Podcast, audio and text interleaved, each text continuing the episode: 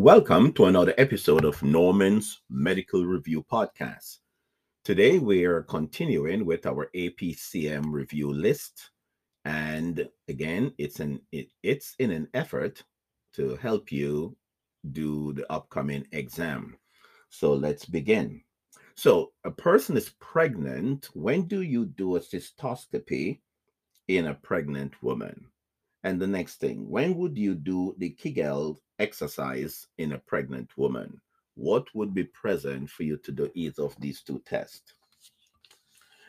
Also, um, make sure you know what tests to do to make the distinction between epididymitis and um, torsion. What test would you do? To make the, in, in terms of the physical examination how would you make the difference between the two?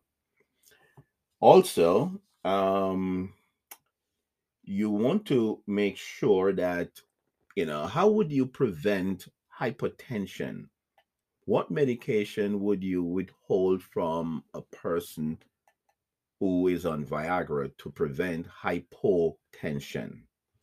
All right and also um, you have a diabetic person and you want to know if the kidneys are functioning properly what would be what indications would you have to tell you that there is impending renal failure in diabetes in diabetic persons right? What would you look for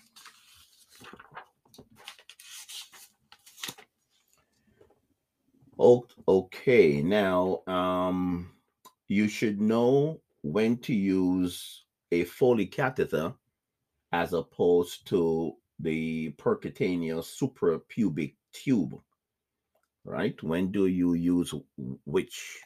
So you should know when to use which. When do you use a Foley catheter as opposed to a suprapubic tube in a person who comes in with pelvic problem. We're talking about a male here, right? What would drive you to use one opposed to the other? Suprapubic tube versus a Foley catheter in a person, in a male with prost- prostatic issues.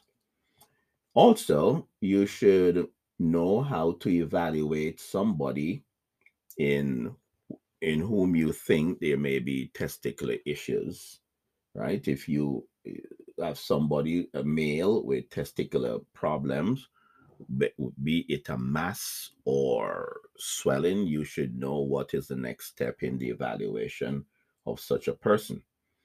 And you should know what cardiac complication can occur in a person with um, chronic renal failure and why why would such persons come in with um, cardiac arrest, persons with chronic renal failure? Also, you should um, review again your prostate, which tells you that there are quite a few questions on prostate. There are quite a few questions on um, acute kidney um, um, pre-renal, intrarenal, post-renal failure, there are quite a few questions.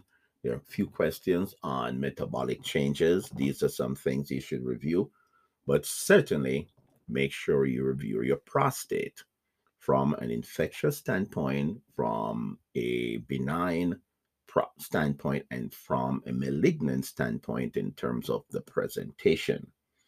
And now you monitor progression of malignancy. Okay, now you also should review.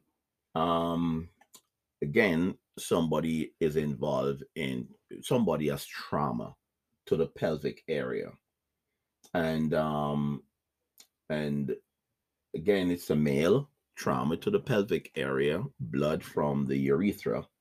What should be your next step in evaluating these patients?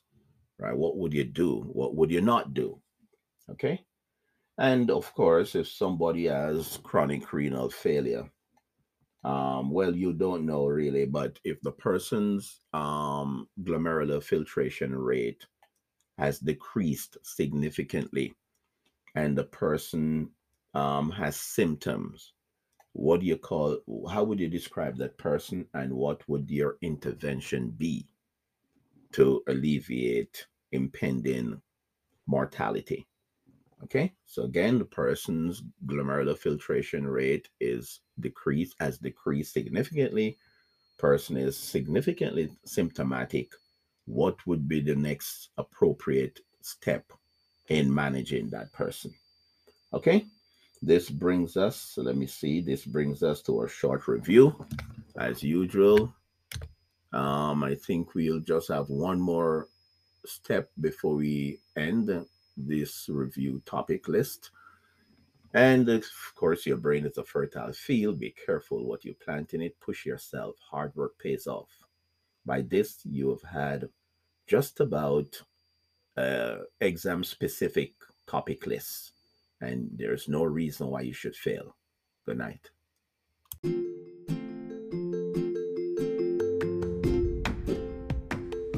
Thanks for listening to Norman's Medical Review. Follow us on Spotify, Anchor, Google Podcasts, and if you're on Apple Podcast, hit the plus button on the top. Stay tuned for the next episode. Remember to listen and study well. Take care.